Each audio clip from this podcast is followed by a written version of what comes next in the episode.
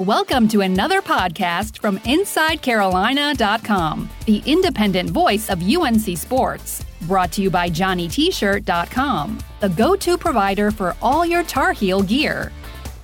Welcome to the Inside Carolina podcast. Jon Seiglie here with Beau Estes of NBA and NBA.com. We are recording this on the eve of the NBA draft, Wednesday afternoons. By the time everyone's listening to this, hopefully it'll be Thursday morning and the draft will only be a few hours away. So, Beau, thanks a lot for joining me for this one, man. Uh, it's my pleasure. This is this is my favorite time of year. We just got done with the NBA Finals. That was terrifically exciting. It was great to see Danny Green get another championship, and, and now we move quickly into the draft and then summer league where where players are making their futures. So if you're a young player, th- this this is the time to press the gas and move forward. Oh yeah, summer league is always interesting. You know, it's the the opinion is seems to be either summer league is like vital or summer league is useless. There's really not too much in between as far as like the opinion on it. I don't know. Well, I think it, particularly if you're a marginal player, it's a chance to make your career. Uh, because you're going to the team you're playing on is not necessarily the team you're going to end up on. Uh, so everybody's watching, and if, if you're a guy looking to make a team summer league's a big chance. If you're, you know, the top five pick in the draft, your future's rather secure. So it's a different story. Gotcha. Yeah, I remember. You know, you, have seen those uh, the high draft lottery guys who've gone to summer league and then bombed out, and then they've done fine, and then others have lit the world on fire and then never to be heard from again. It'll be interesting, and you know, the the Tar Heels will probably have a few guys that are on that cusp, like you mentioned, Beau, that are trying to really work out for teams over the summer league, but we'll get to them in a second. So looking at the draft overall, here we are. You know, there's been a thousand and one mock drafts put out this point.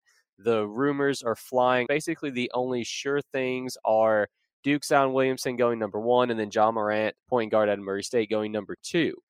Now, from three on, you know, looks like the Knicks, from what the scuttlebutt is, sounds like they're pretty locked in on RJ Barrett.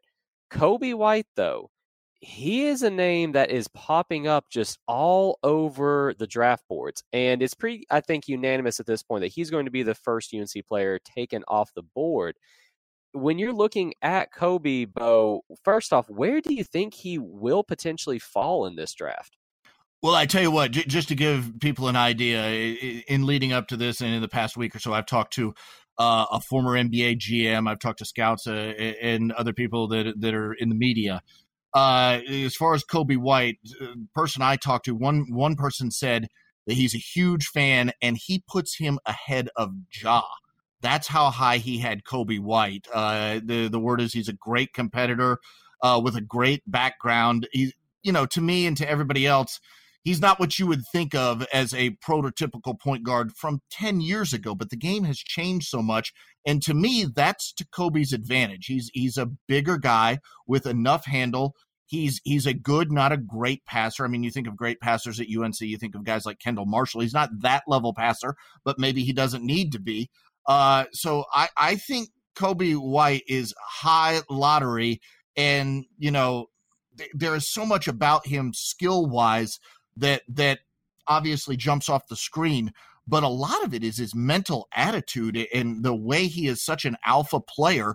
Uh, people love that, and people love the confidence that this guy has walking right in the doors in Chapel Hill and taking that team and, and really running things. Well, and I think the other thing too, apart from just that, is the fact that I mean, Coby, the thought of backing down is not in his vocabulary.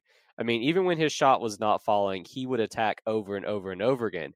And I think from the point guard position in the modern NBA, that's super valuable if you have someone who can actually, you know, get bumped by a defender and then still go up. I know his his finishing through contact wasn't great last year, but do you think that just his size is also something that NBA teams are really intrigued by? I, I definitely think that actually. Uh, the thing is, if you imagine the NBA now, there's there's a lot of high pick and rolls. Uh, you know, some teams run a lot of movement off the ball.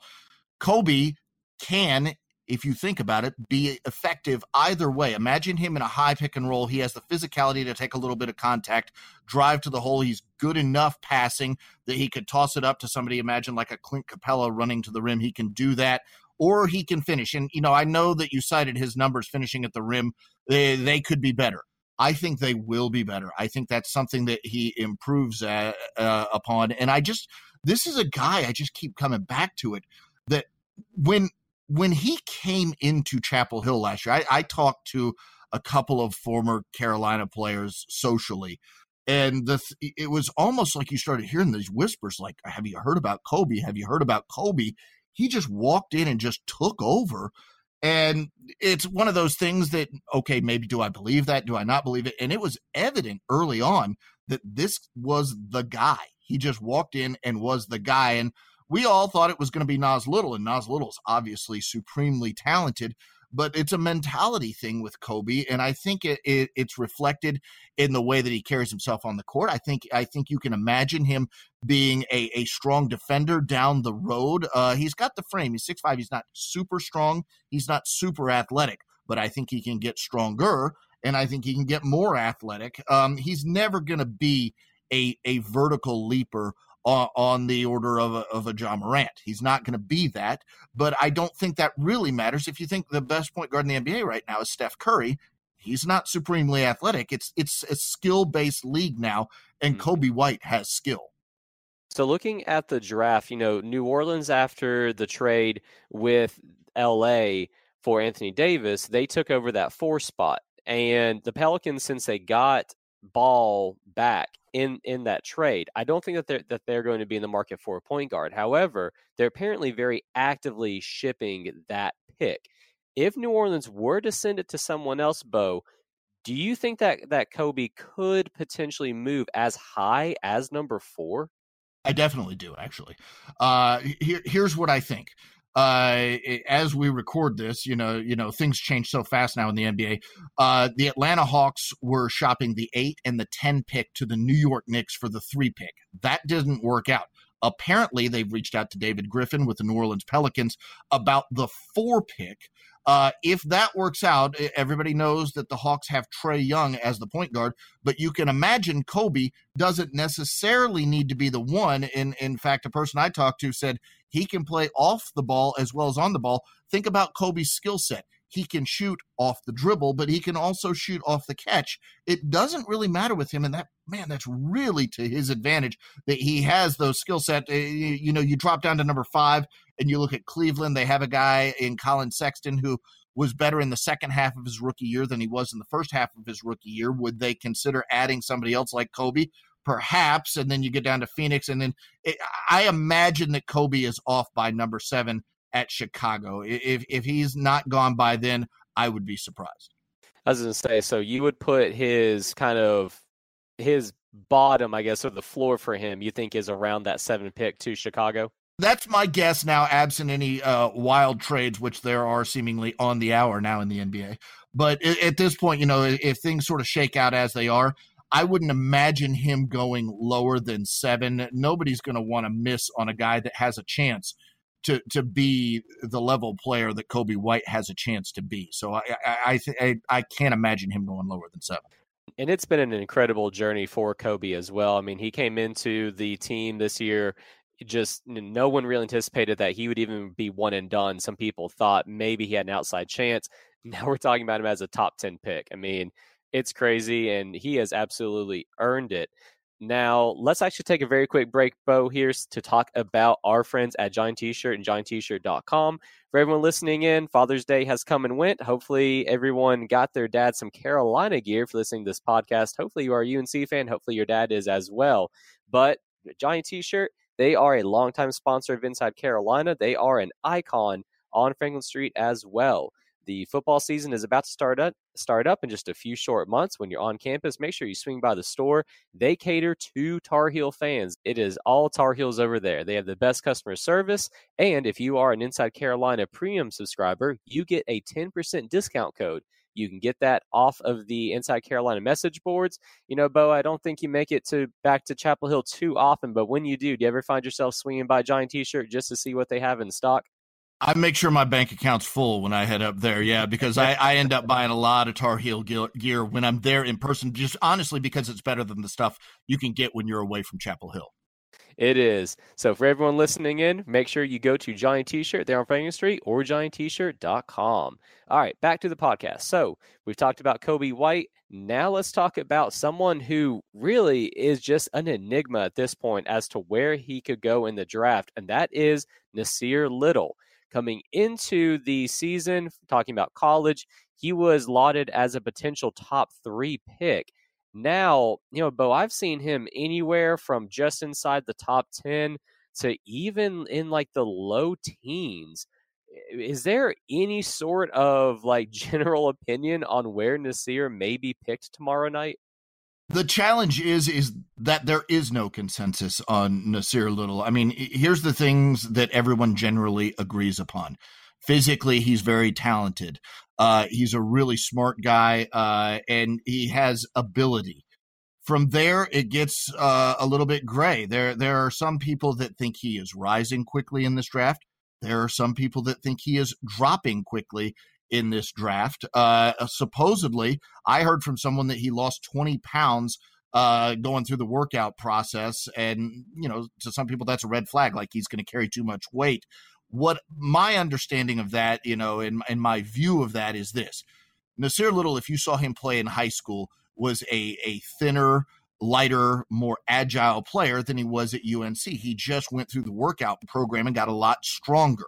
Uh, whether that helped him as a basketball player or not is is sort of up for debate. Uh, to me, what it did hurt, and it frequently hurts in, in players like him, is when you put on a lot of muscle, it impacts your touch and Nassir Little did not shoot particularly well uh, from deep in his freshman year. I mean, you, you look at his numbers, and he's he's a 26.9 three point shooter at UNC. That's not good enough, especially for the positions that he's going to be playing in the NBA. You need to be able to shoot it from deep.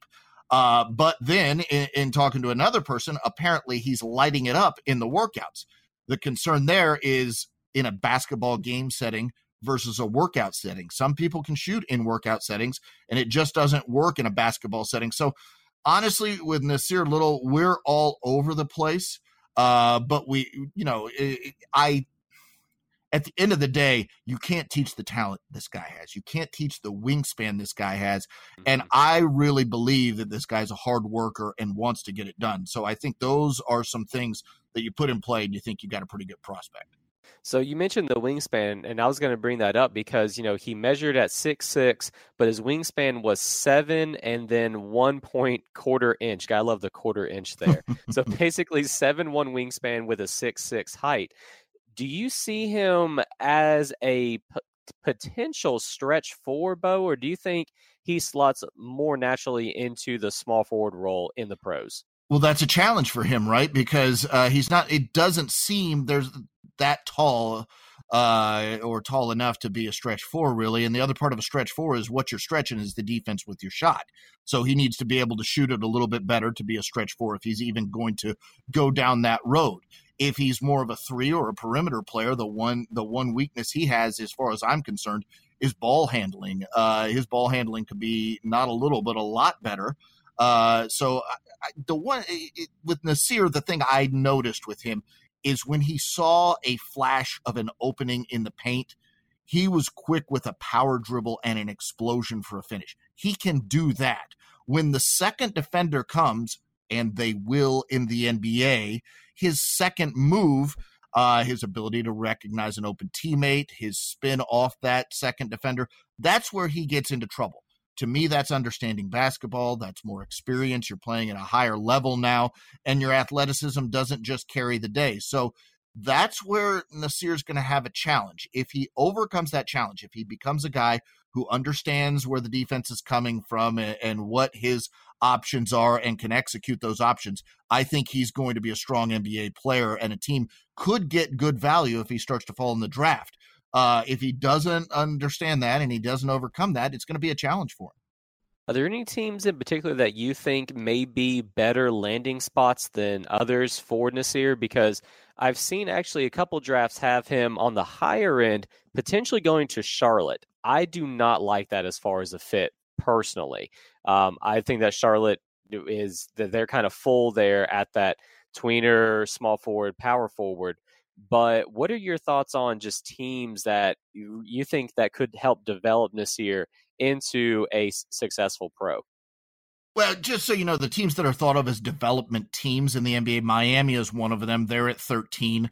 Uh, you don't see a lot of uh, teams talking about him there, but I think a team that likes him, I've heard that they really like him at number nine, is the Washington Wizards.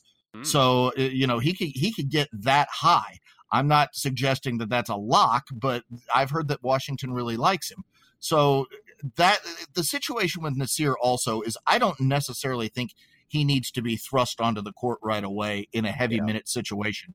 I think he could learn from watching uh, and learn from playing and practice with more experienced players. I don't think that means he needs to sit bench. I mean, if he's a 15 minute a game guy in his rookie year, I think that's a good thing. You know, and you think about a team like the Atlanta Hawks. This is a team that that threw three number one picks out there last year. They had three first round picks. They've got three first round picks this year. So there'll be a lot of competition among younger players for minutes. Uh, that is assuming the Atlanta Hawks don't move some of these picks. So there, there are a lot of landing spots uh, for Nassir Little. And to me, among the Carolina guys, he has the biggest range of possibilities. Uh, there, there was a term that we used to use in the NBA draft years ago, and I guess it still gets thrown out there. Some tremendous upside. Nassir has tremendous upside. If his body is right, if if this little bit of weight loss pays off for him, if he's uh, better with his shot and can get his handle, you're talking about a supreme talent. Uh, if it doesn't work out for him, then it's it's a guy who's going to have to work to find his place in the NBA. Let me ask you one last question on this here, and then we'll move on. San Antonio at number 19. If they stick in that spot, would you be surprised if Nassir got past the Spurs at 19? So I know some people in the San Antonio organization, and uh, you know I think that the, that's a, another organization. We talked about Miami. That's another organization that can develop players, and frankly, San Antonio's history, they have taken players across the spectrum. And, and by that, I mean players that were more skilled than they were athletically talented, and they developed those guys, and more athletically talented than they were skilled, and they've developed those guys. So if he landed in San Antonio, I would be thrilled for Nassir Little. I don't know that he'd be happy waiting around to 19. He's one of those guys that's been invited into the green room, so he's expecting to be picked you know, top 20 for sure, and that's San Antonio, but I'm sure he'd like to go higher. Uh, my hunch is that uh, if he is there at 19, San Antonio would take a long, strong, hard look at him. All right.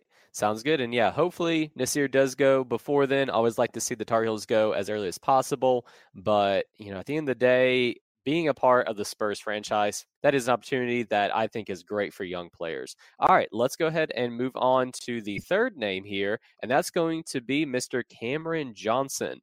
Everyone's favorite three point sniper who had a tremendous season for the Heels.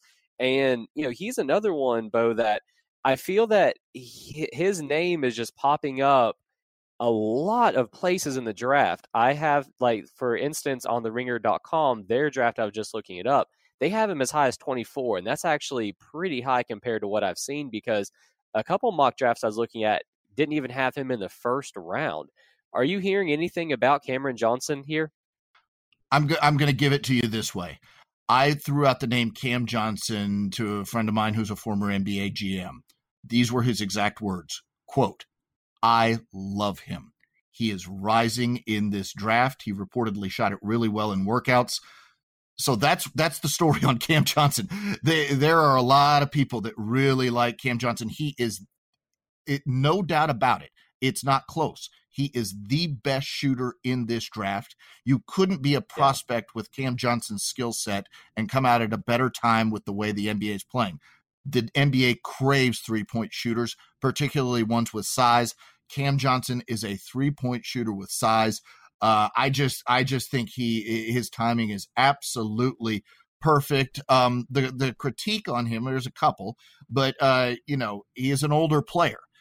That said, if he's drafted later in the first round, those teams tend to be better and they would like an immediate impact from their older player. Cam Johnson is a guy who walks into the league able to make an immediate impact. And, and those the those NBA personnel are always looking for that opportunity also with those older players uh, to see if they can get on that cheaper rookie deal good use out of them before you really have to start paying them big money. So I think Cam Johnson is in a beautiful position. Uh, and I, I think, you know, you're not going to talk to a person who doesn't really like his ability to shoot it uh, in the NBA because it's just such a valued commodity. And I think too, at his position, the knock is that he's a little bit on the smaller side as far as frame. Uh, he he measured at six eight and a half, two oh five, and then wingspan six ten. So a positive wingspan there, and that also contributes to, like you said, his ability to just get off his shot. I mean, his release is crazy good, crazy fast, forty five point seven percent from three point. I mean, yeah, he's going to have that, but with his frame and being able to play defense do you think that he would be able to develop into a plus defender in the NBA? You know, we talked about Nassir Little putting on muscle uh, in the last year. Cam Johnson is a guy who could afford to put on a little bit. I wouldn't want to put on too much, honestly, because his, his most valuable skill is that shot, and I wouldn't want to do anything to mess with that shot. So, to me, uh, his ability to learn positioning on defense, again, remember what I said, the NBA runs a lot of high pick and roll, so his ability to read that and be able to stay for a bit with a quicker point guard and contest on a three is going to be valuable. Uh, can he then also get down and rebound? Those are going to be challenges for him. That's what he's going to have to show that he can overcome. But um, apparently, in all of the meetings with teams, they, they've really been impressed with this guy. Uh, another concern for him, and it's a concern in the NBA right now. This particular injury, he's, he's had a hip injury.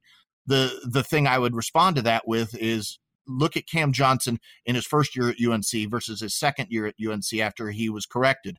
He's a different player to me. He's just that much better. He was more mobile. He was able to get things done that he wasn't able to get done his first year at UNC, and his shot stayed the same. So, uh, again, for Cam for Cam Johnson, I just it's it's a really bright future, and, and, you couldn't be happier for the guy because you didn't expect him when after last season or when he arrived at Carolina that this was going to turn him this guy was going to turn himself into a first round NBA draft pick and I think that's where we are.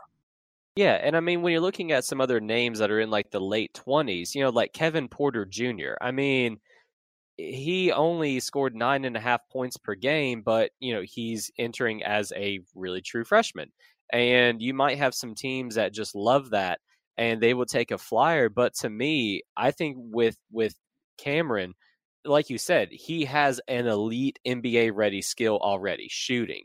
So, do you think that ultimately he will end up being in the first round, Beau? A hundred percent. That's that's my prediction. At least there there would be have, have to be something really surprising or a piece of information come up uh, that I don't anticipate coming up to change that perception. I think people know uh, what this guy can do. I, I, I'll tell you this: if he gets down to 28 and he hasn't been taken, that's the Golden State Warriors. Think about what they're missing this year. They lost Kevin Durant. He's out with an Achilles uh, tendon rupture. They lost Klay Thompson in game six of the NBA Finals with an ACL tear. They need perimeter shooting, and Cam Johnson provides that instantly. So I, I honestly think that if he got down to 28, I'd be surprised if they if they didn't take him. And then at 29, there's San Antonio, and at 30, there's Milwaukee, who who has Khris Middleton as an All Star three point shooter. But you can always use more three point shooters. Well, and I saw that Middleton actually, I think, elected to opt out of his deal and become a free agent today, didn't he? That's correct, but you know what you can imagine that means is that he's going to opt uh, or he'll negotiate with Milwaukee a five year extension. Milwaukee, since that's his team currently, can negotiate a five year deal with him. Uh, other teams can negotiate a four year deal with him. So he could make more money if he stays in Milwaukee. And Milwaukee's ownership has indicated that they're willing, at least, uh, to go in and be a taxpayer because it, would put them over the soft cap, presumably, if they if they included uh, Khris Middleton at a full max but it, apparently they are willing to be a taxpayer now to keep this team together because they felt like they were right on the cusp. And honestly, if you imagine Milwaukee playing that finals against the Golden State Warriors and the same injuries happen, Milwaukee could very well have been the champions as well. Yeah, I mean, I think any of those three names that you just listed Golden State, Milwaukee, or San Antonio those would be awesome landing spots for Cam. I think he would find a role there and really, really develop a good NBA career. Let's go ahead and take another very quick commercial break. When we get back, Beau, let's talk about the final two players from UNC that are eligible in this year's draft, and then we'll go ahead and wrap this one up. So stay tuned. We'll be right back after this.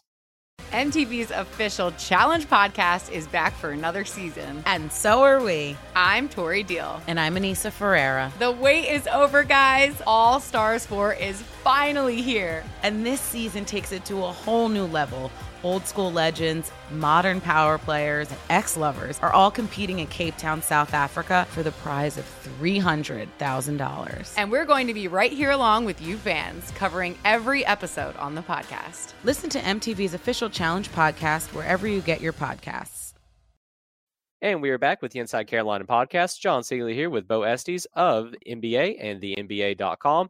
All right, so the last two names that we have not talked about yet, Beau Luke Maye and Kenny Williams. Both are on the outside of most drafts that I have seen so far. So, not really even being rated as second round guys. What are you hearing about those two right now? Anything that would kind of lead you to believe that maybe one or the other could be a surprise pick later on in the second round?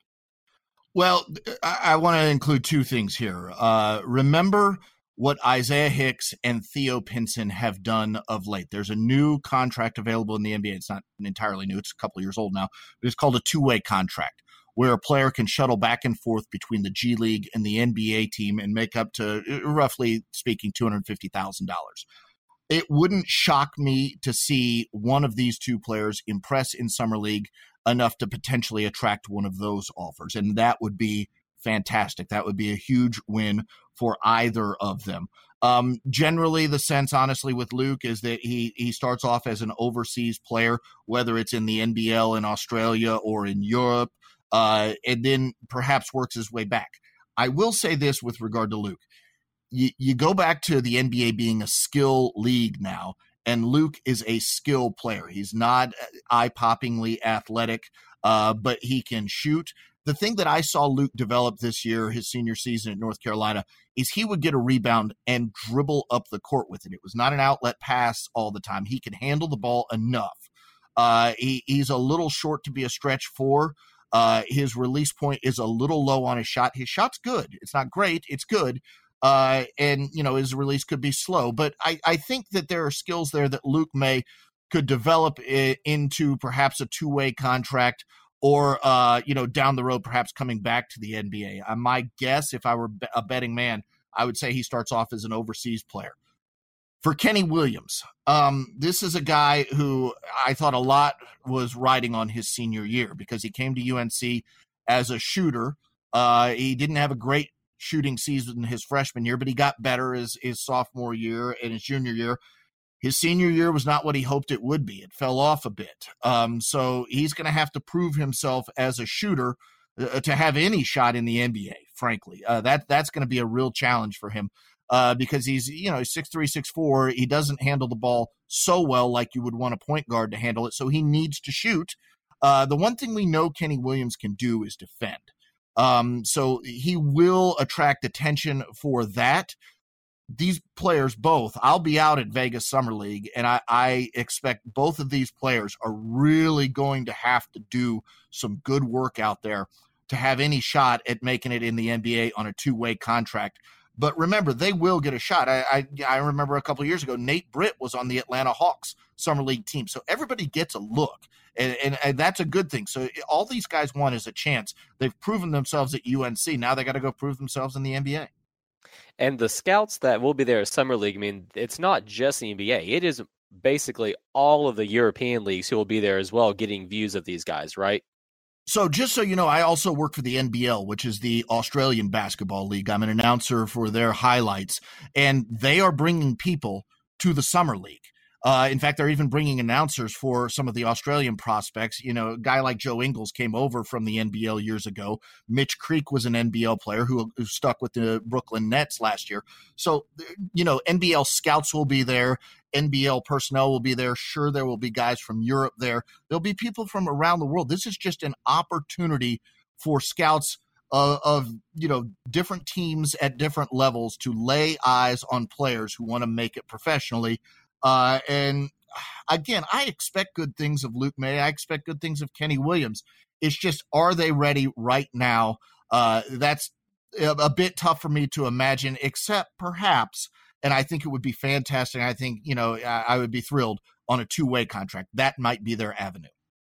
Well, and still, I mean, that pays what three hundred thousand dollars now is what they. I think to? roughly can. I mean, all that stuff fluctuates on the number of days that you are with a team, but it, there's a cap, and it's 40, 40 something days that you're allowed to be with the NBA team, and then you go back to the G League team. But for those days that you're with the NBA team, you're paid like a minimum salaried NBA player. So Isaiah Hicks has done well the past couple of years. Theo Pinson, he was fantastic. I mean, you you couldn't have expected a better outcome for Theo Pinson last year. He made himself a name last year on that two way deal. So Carolina players have done well on two way contracts. Uh, and you know that's a possibility for Luke Maye. That's a possibility, although further outside possibility for Kenny Williams. And you know, even going back depending upon his health, Joel Berry was with the South Bay Lakers last year. He he had a meniscus injury, as I understand it. But that's a team that's going to be desperately seeking players you know, even he going back to last year could have an opportunity. The two way contract is a great opportunity for these players to stay in America and play in front of NBA eyes and NBA personnel. Awesome. All right. Well, Beau, we really appreciate all the insight. Let me close out actually with this. On a scale from one to 10, how excited are you for Cole Anthony coming to Chapel Hill and being a most likely lottery pick next year? Uh, the number I would choose is infinity. I'm over the moon about this. Remember, Greg Anthony works with us at NBA TV, so it's been fun watching him be evasive for a couple of years about this, uh, hearing it through friends. But you know, Cole has all the talent in the world, and he's going to have every opportunity to prove that he is a superstar collegiately and in the NBA. I think the challenge for Carolina fans is you know you just came off a Coby White experience that was uh, beyond any expectation. Uh, so I think you have to be reasonable and patient with Cole, but I also think you have to recognize the talent in the future. this kid has a bright future, and honestly, if there is a, a UNC player that can continue and recapture the All Star, the NBA All Star magic, it might just be Cole Anthony. It is really hard to dispute you on that point. I mean, I think everyone is very much looking forward to it. But at the same time, you know, hey, maybe Nassir, Coby White, they have the talent to do so. Sure. We, we will just have to see what the future holds. But we'll go ahead and wrap this one up. Beau, thank you very much again. And uh, you're going to have a busy few days, I'm sure, my friend. exactly. I won't be coming up for air until July, but thanks so much. Always a pleasure joining you guys. Thanks for listening to another podcast from InsideCarolina.com. Brought to you by JohnnyT-shirt.com. Where to go for your next Tar Heel gear purchase.